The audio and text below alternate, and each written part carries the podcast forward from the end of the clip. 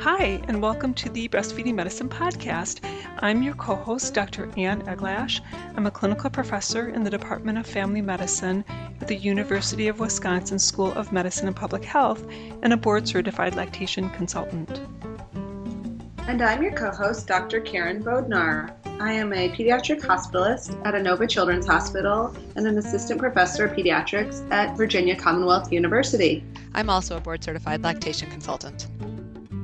This podcast is produced by the Institute for the Advancement of Breastfeeding and Lactation Education and is co-sponsored by the Academy of Breastfeeding Medicine. Hi, Karen. How are you? I am really good. How are you doing? Good, good. So we have some, I think we have some fun short articles to review today that are relatively new. I think I'll start with my topic, with one of my topics first. So the first article I want to talk about is entitled The Effect of Different Tube Feeding Methods on the Delivery of Docosahexaenoic Acid and Arachidonic Acid, which are also known as DHA and AA.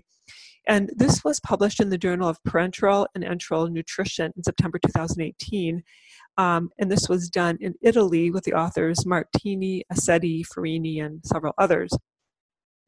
So the authors talk about in their background that docosahexaenoic acid and arachidonic acid, again, we call them DHA and AA, these are essential fatty acids. And so they're really important for the development of visual and brain development in premature infants. And we as humans don't make these, except we do make them to some extent in our breast milk, but we don't make them for ourselves. So we need to get them in our diet. So for these babies, they need to get them through breast milk. And they would have gotten them through in utero had these babies stayed in utero for the requisite amount of time. So mothers who ingest these in their diet will have higher levels of DHA and AA in their breast milk, and usually they need to eat fish or seafood in order to have adequate DHA and AA. And so there's been, there have been many articles written about the importance of mothers having adequate DHA and AA, and even milk banks have documented the differences in the amount of DHA in the breast milk in their donors, and you can see that in parts of the country where there's higher amounts of seafood, like the coasts, there's more DHA in the milk than in the Midwest, for example. And so in reality, when babies are in utero, they get their highest transfer of these fatty acids from the placenta to the fetus in the third trimester. So that's why these babies are hit so hard, because they're ex utero in the third trimester. So what we need to do is make sure that these babies are getting enough DHA and AA. And in fact, we did one clinical question of the week through the Institute for the Advancement of Breastfeeding and Lactation Education, IABLE, on the recommendation by Bert Koletzko, who's a human milk researcher from Europe. He recommended 3 grams of tuna oil a day for all mothers who have babies who are preemies to get adequate DHA in their breast milk. So anyway, so we know that premature infants under 34 weeks are very often tube fed to some extent. And the concern by these researchers is that the fatty acids will tend to separate out from the watery portions of the milk, and the fat will adhere to the tubing. So I think we've known for years that there's some fat loss when babies are tube fed. And they wanted to know which type of tube feeding method would lose the least amount of the fatty acids specifically. So they simulated 51 feedings, either using fresh mother's milk or pasteurized donor human milk. And what they did is they measured the DHA and the AA with like before and after. So they measured it with bolus feeding over 4 minutes. So then the food just like rushes into the baby over 4 minutes. And then horizontal continuous feeding over 3 hours. So the feeding is gradually delivered to the baby over 3 hours, but the tube and the tubing is held horizontally.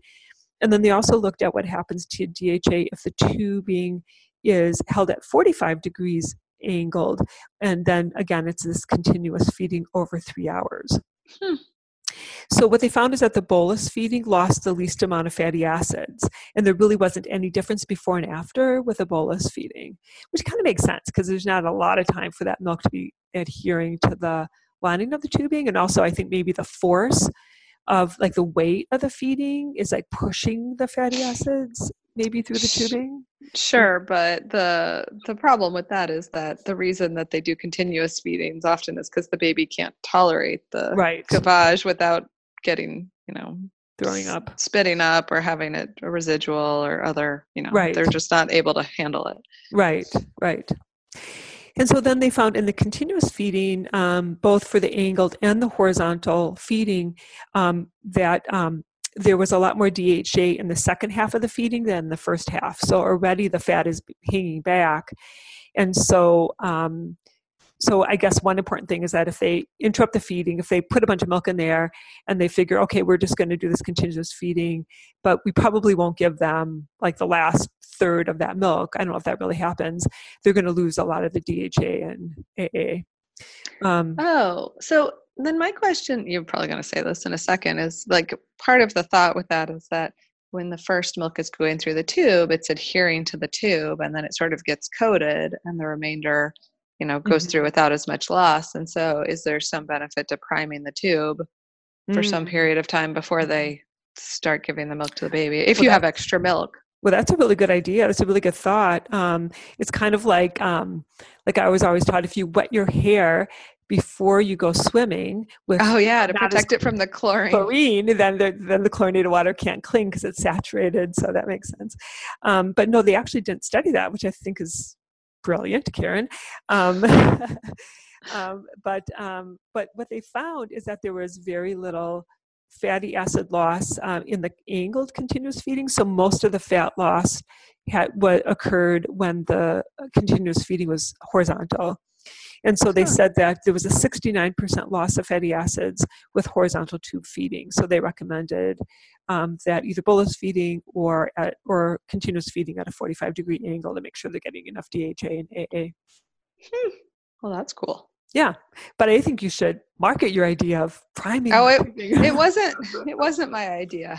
Oh, we've discussed it previously in Nikki Rounds, so I think that it's an idea that has been thought of before. Whether or not it's been done anywhere, I don't know, but should find out. Yeah, we're not neonatologists, so no, thank goodness. Yeah, I'm grateful for all of you out there who are neonatologists, so that I don't have to. All right, so I'm going to talk about an article that actually is just mind-blowing to me, which is about intranasal breast milk for premature infants with severe intraventricular hemorrhage, an observation by Titus Keller and Frederick Colbert. It was published in November of 2018 in the European Journal of Pediatrics. And they start out by, you know, reminding us that preterm infants less than 1,500 grams, which are termed very low birth weight, are a group with significant morbidity and mortality. Severe intraventricular hemorrhage remains a complication with limited therapeutic options. And this study really grew out of trying to help infants with this very difficult problem where there aren't a lot of options. They talk a lot, and if you are interested in the subject, I really recommend grabbing the article because there's a lot of background in the studies behind this, and I'm not going to go into, but erythropoietin has been reported to have positive effects on neurological outcome, sort of in this scenario, and there are animal studies that support the hypothesis that intranasal application of neuroprotective substances, such as epidermal growth factor, could be a future therapeutic approach. However, there's a lack of data from human studies with intranasal treatment approaches. And while it's known that breastfeeding is associated with improved performance on intelligence tests years later, the mechanism's not well understood. And the impact of breastfeeding on intraventricular hemorrhage, which I'm going to call IVH going forward, is not well investigated. It's known that breast milk is rich in growth factors, neurotrophins, and immune cells, and exposure of the nasopharyngeal mucosa of healthy newborns to their mother's own milk occurs physiologically during breastfeeding. But just like you were saying, in very low birth weight infants in the neonatal intensive care unit, this contact is usually bypassed because they're being fed via tube. Mm-hmm. And so the role of breast milk exposure for infants on the CNS has not been investigated. So this study is a retrospective case control of cerebral ultrasounds of infants who had severe intraventricular hemorrhage, and they were all very low birth weight infants, to examine the result of exposure to intranasal breast milk. So this happened because in July of 2012, one very low birth weight infant with severe IVH started receiving regular drops of fresh milk from her mother intranasally out of compassionate use.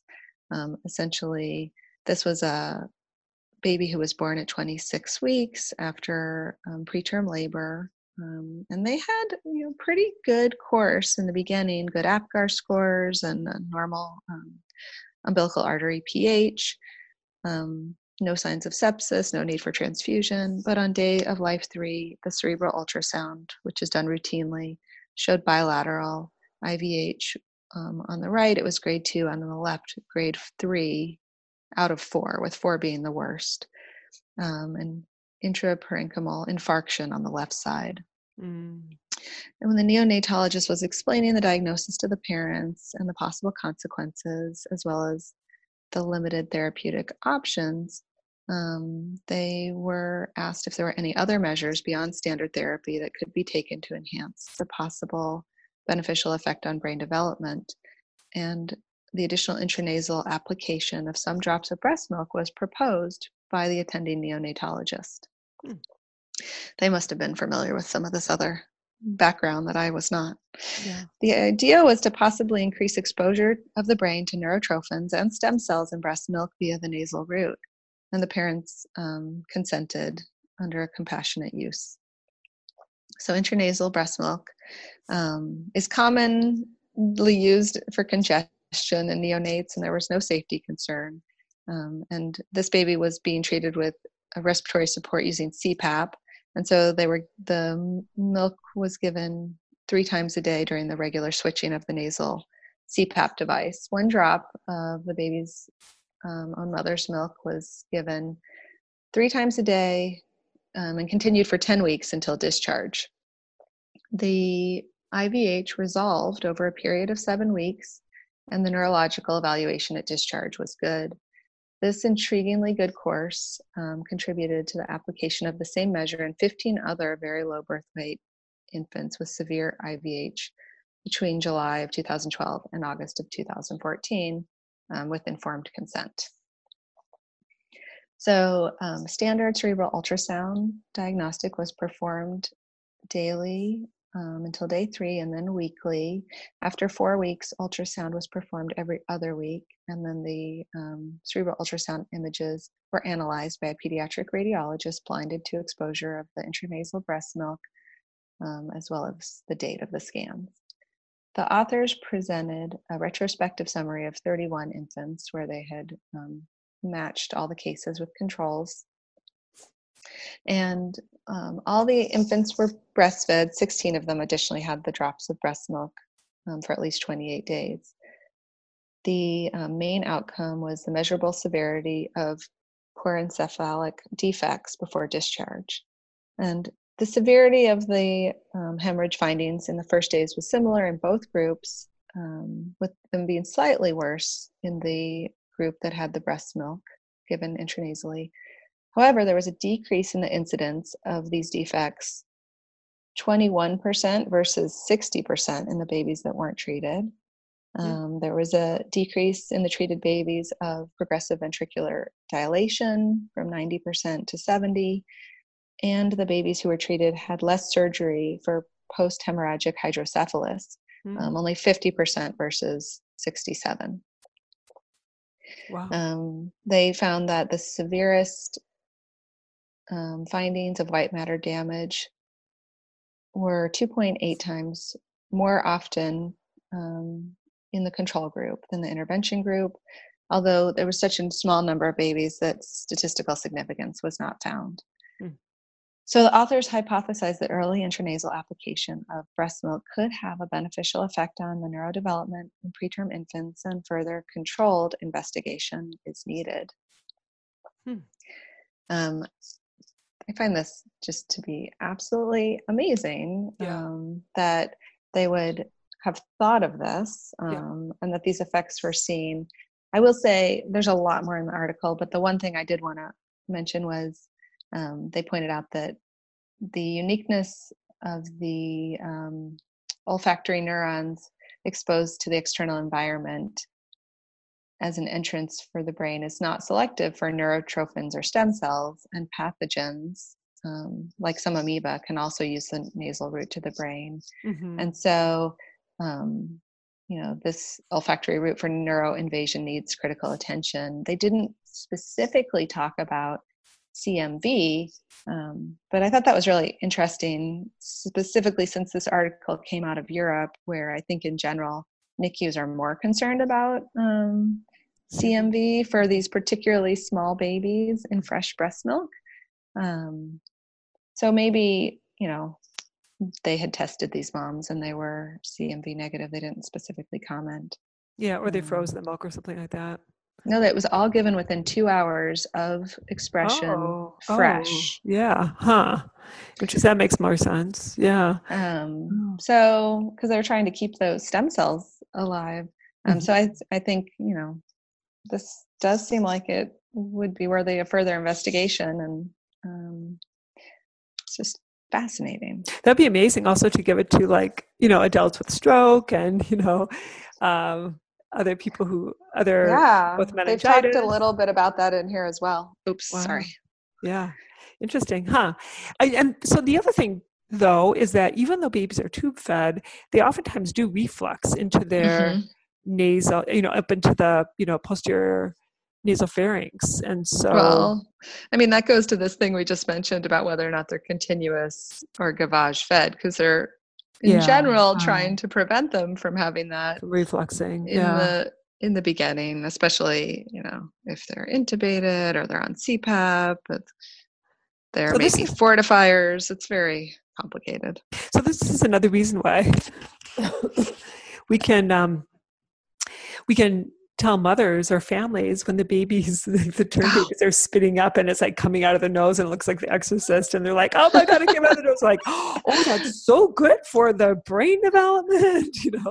Oh, that's really funny, because I have told them for years, no, that's all of that immunoglobulin coating the inside of their nose and protecting them from viruses so they won't get sick. Right. But now I can also say they're going to grow their brain. Yeah, that's really great. Okay, I love that. So, okay, more to come on that. We're going to follow that one really closely. Okay, so another article is entitled Maternal Placentophagy as a Possible Cause of Breast Budding and Vaginal Bleeding in a Breastfed 3-month-old. And this was a case report that was published in the Journal of Pediatric and Adolescent Gynecology in September 2018. By a couple authors, Stam, Beau, Hernandez, and Gunn, and others. So basically, placentophagy is also known as, like, taking placenta capsules. It's the practice of ingesting the placenta after birth. And so the most common way that I have seen in our community people doing this is to sign up with a service that will take the placenta after birth, dry it, like, in the oven over time, and then turn that dried placenta into capsules that the mothers will swallow. And the reason that women choose to do this is to prevent postpartum depression, because they feel, you know, that the idea is that when a woman delivers, she's dumping all this hormone that the placenta was making. So she felt great during pregnancy, and then postpartum, there's this big hormonal switch, and that it's the change in those hormones that increases the risk of the baby blues and postpartum depression. So the idea is that you're just taking yourself down more slowly with those hormones by taking the capsules. And then the capsules are thought to reduce postpartum bleeding, to increase milk supply and to get added iron, since the placenta is so high in iron. Although there's really no evidence that that eating the placenta does any of these things. And there's some conflicting opinions on the issue as to whether or not there ever really has been a human culture on the face of our earth that has actually historically ingested placenta. Many authors or anthropologists indicate that there is no evidence for such cultures, and some people say that there is, so we don't know for sure. So anyway, these authors present a case of a 3-month-old who had breast budding and vaginal bleeding thought to be due to placenta ingestion. So what happened is that this was a baby that was born to a first-time mom. She didn't have any prenatal problems, but when the baby was born, the baby had ambiguous genitalia. The baby had like a 14-millimeter phallic structure and a perineal opening and labial scrotal folds that were fused in the midline. So the baby had features that were a little bit male and a little bit female, and she was identified to have congenital adrenal hyperplasia. So she was put on hydrocortisone and fludrocortisone and salt replacement to correct for her deficiencies. And so she was followed by the endocrinologist, and the baby was doing fine by 1 month of age. And then at 3 months, the mother called because the baby for 2 weeks had had some intermittent vaginal bleeding. And so when they saw her, they found that the baby's breasts were already a tan or two, which is like those, you know, those early breast changes that like a, you know, an 8, 9, 10-year-old would have where they start to wear bras. The baby had breast budding and but the labia had not changed and there wasn't any hair down below. The baby had some vaginal bleeding. So the mother did tell them that she was taking placenta capsules, and the endocrinologist thought that the changes were probably from the estrogen and the placenta capsules. They recommended some blood tests for the baby and a pelvic ultrasound to make sure there's not something like an ovarian tumor, but the mother decided not to pursue those and agreed to stop the placenta capsules. The breasts eventually went down in size and the vaginal bleeding stopped. And so nothing else was done, but the case report sort of made the conclusion that this was probably from taking the placenta capsules.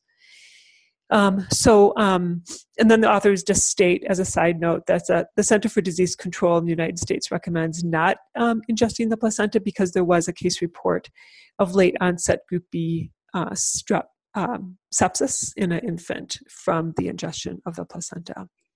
Mm-hmm. So I would say that in my community, I haven't noticed how all these babies have, you know, really sort of profound breast buds when they're born. Mm-hmm. And they can look and even have a little bit of milk secretion from their breasts.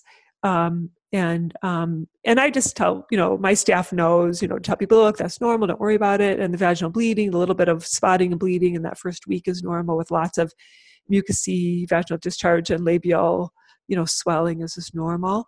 I haven't seen this happen, but I think it's just a reminder for all of us, if we do see a baby that has really persistent enlarged breasts with drainage and maybe some bleeding after those first, you know, 5 days or whatever, to think about whether or not mom is taking placenta capsules.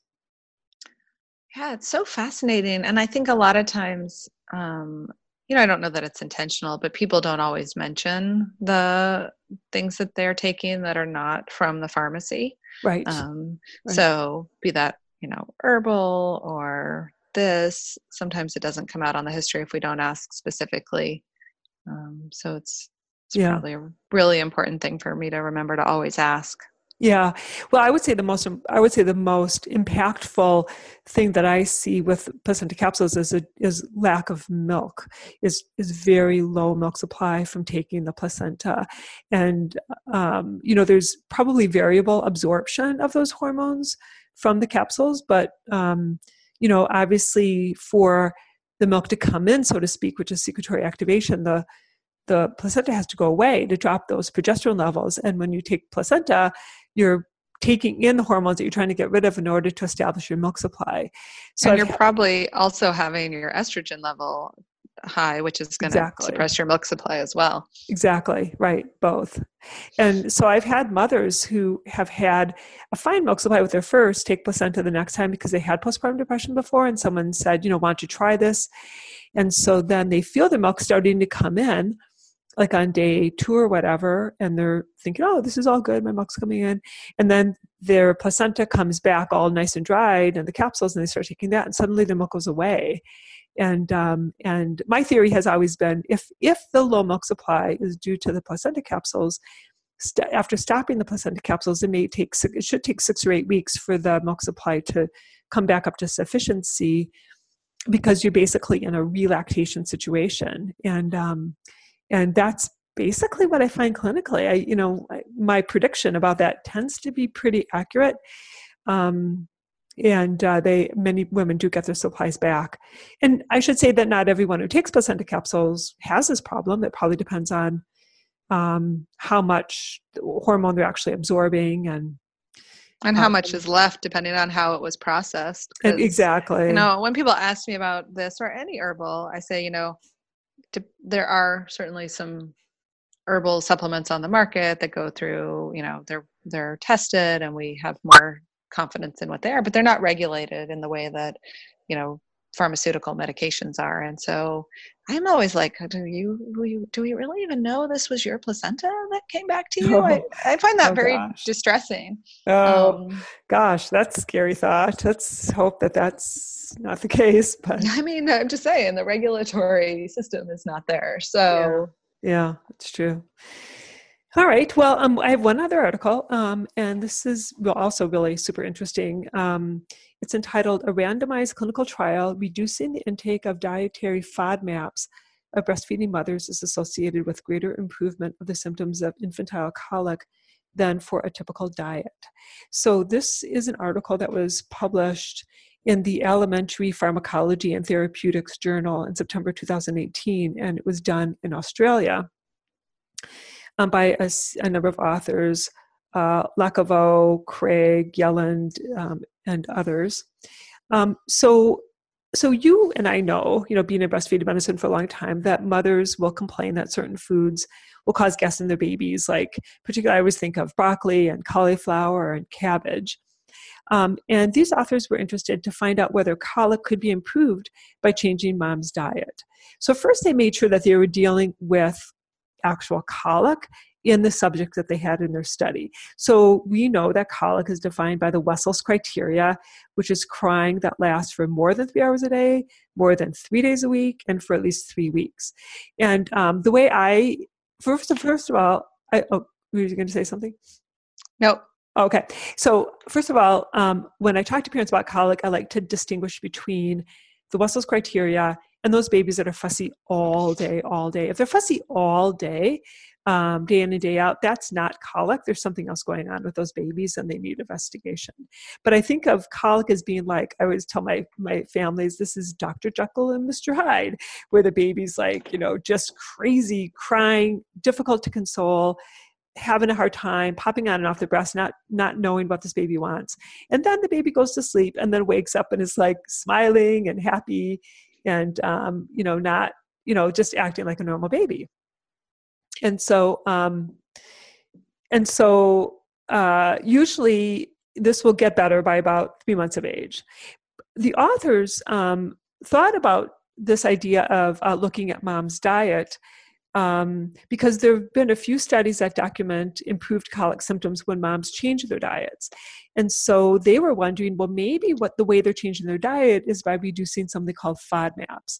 And for those of us who are listening, for those of you who are listening who have never heard of a FODMAP, the FODMAP is actually an acronym for fermentable oligodimerinosaccharides and polyols, which is why we call them FODMAPs, because no one wants to walk around saying those words.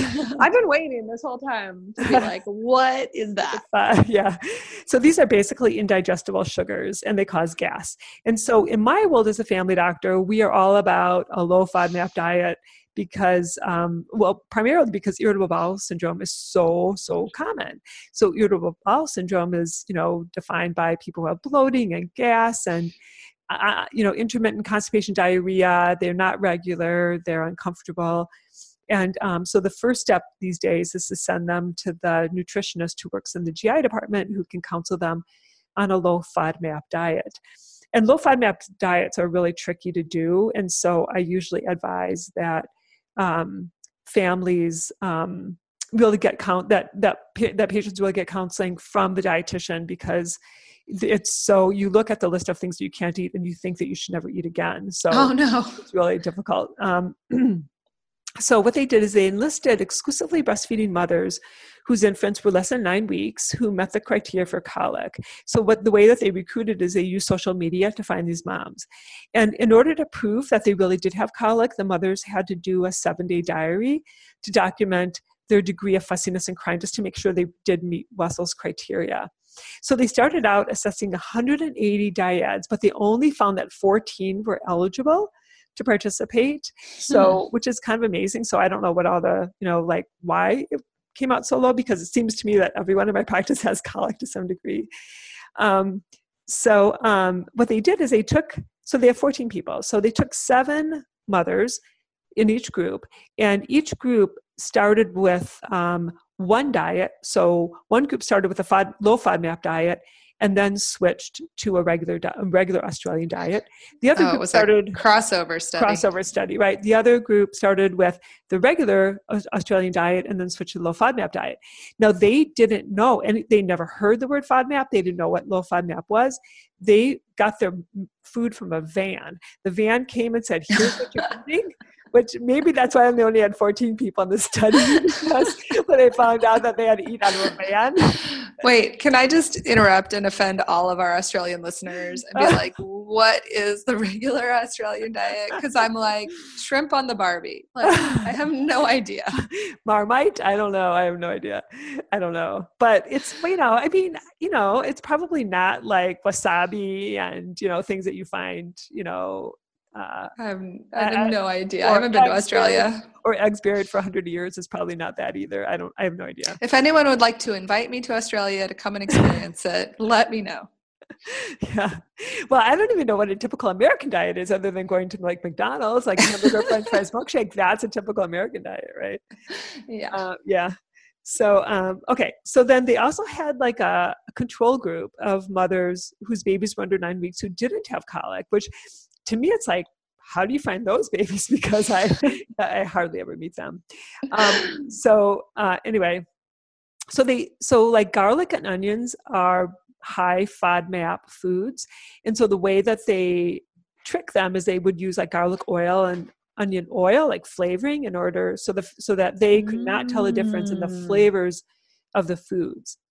And so what they did, the findings were that crying went down by 20% with the typical Australian diet and about 32% on the low FODMAP diet.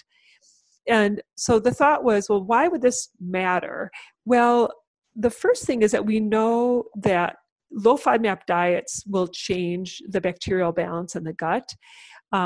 So you know how we talk about how breast milk has oligosaccharides that feed bifidus bacteria, and so it encourages the growth. It's the prebiotic food for healthy bacteria. Well, FODMAPs, these indigestible sugars, will feed bacteria that are perhaps not, you know, not the bacteria that we want to grow. Maybe it's feeding the bacteria that actually cause more gas and bloating, et cetera.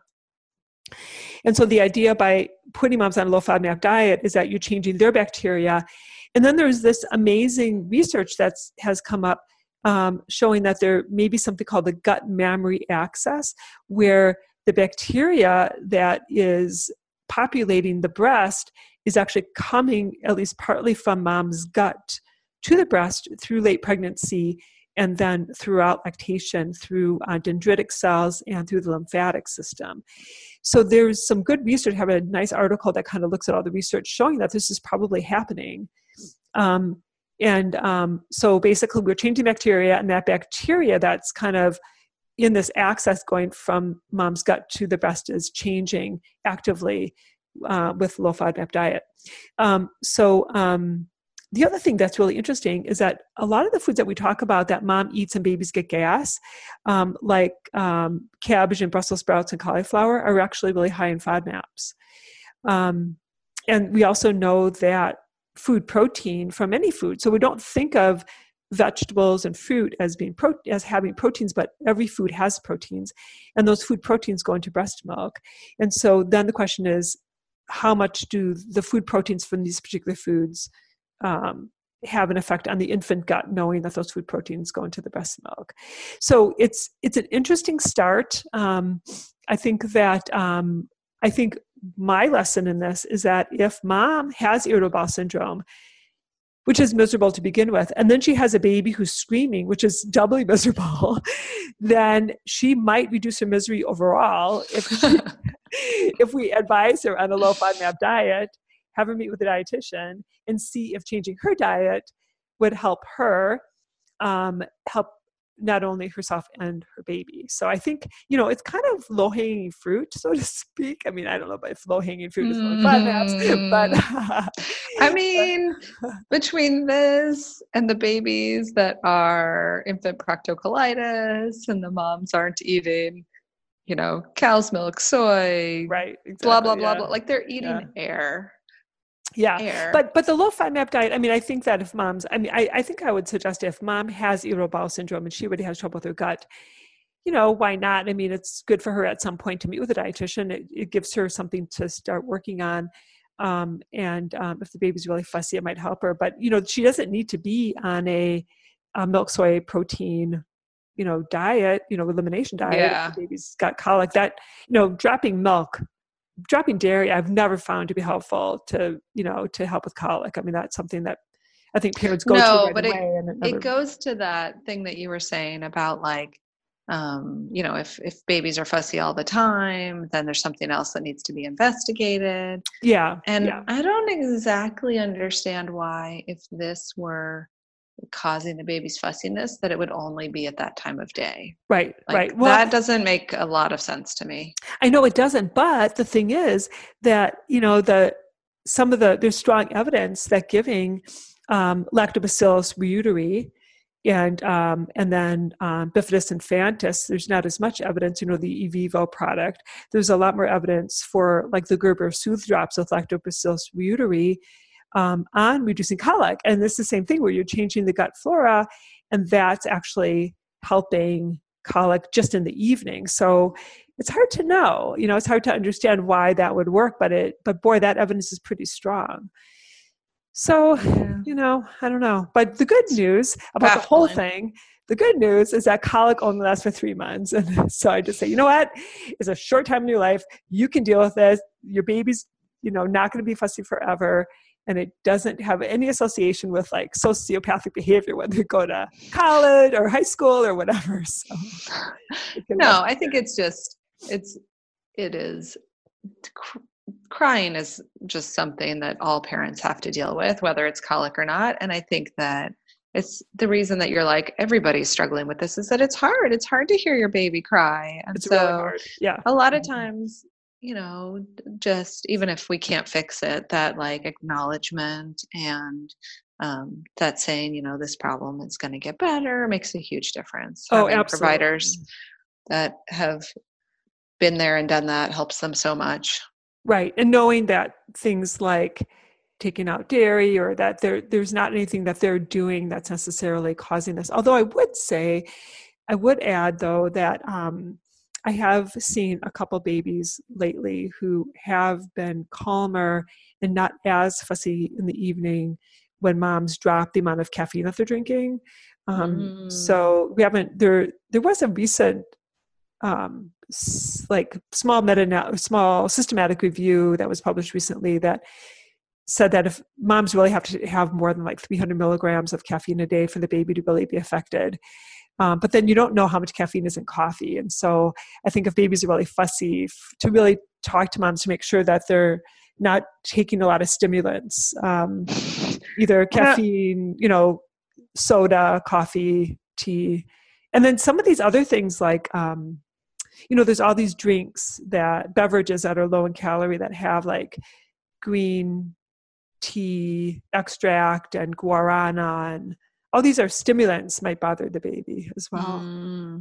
I don't know. I find it harder to cope with crying or other life irritations without coffee. So yeah, well, I did have one mother whose baby was just spitting up just huge amounts, huge amounts. And she cut back on, she was drinking a lot of caffeine because she was tired, because she was up a lot because the baby was fussy. And then that really helped immensely. So, so it's something to think about. I'm sure that there are many mothers who drink a lot of caffeine where the baby's not bothered at all, but it just probably depends on the baby. And then I did have, one mother who was using stimulants for ADD, and the baby was less fussy when she stopped the stimulants. So that's another thing to think about with fussiness. So yeah, well, I think we finished off that one. So, so for those of you who have not heard our podcast in a while, this podcast is produced by the former Milk Mob, also now, well, our new name is the Institute for the Advancement of Breastfeeding and Lactation Education, and our website is lacted.org. And I want to mention that we have something very exciting coming up, which is going to be a free app called Lact Fact, LACT. It'll be free in your Play Store. And it'll just be a series of our clinical questions of the week, but just the actual 2-sentence facts with the article, so that if you're looking for a fact when you're at your family function about breastfeeding, and you can just find it in the app, search, find your fact, show it to everyone around the table and the article, and you're a genius, and you can advance breastfeeding in our world. So yes. Excellent. I can't wait to download it. Yeah. All right, Karen, take care. We'll talk to you later. Sounds good. Have a great day. Bye. Bye. For questions regarding this podcast, please contact us through our website at lacted.org. We have other educational projects, including the Clinical Question of the Week, our Little Green Book of Breastfeeding Management for Physicians, and our various educational courses and conferences for physicians and other breastfeeding supporters. If you want to see what we look like, check out our Breastfeeding Medicine podcast Facebook page, where you can post any questions or comments about our podcasts. Thanks for listening, and we'll be back with you in about 4 weeks.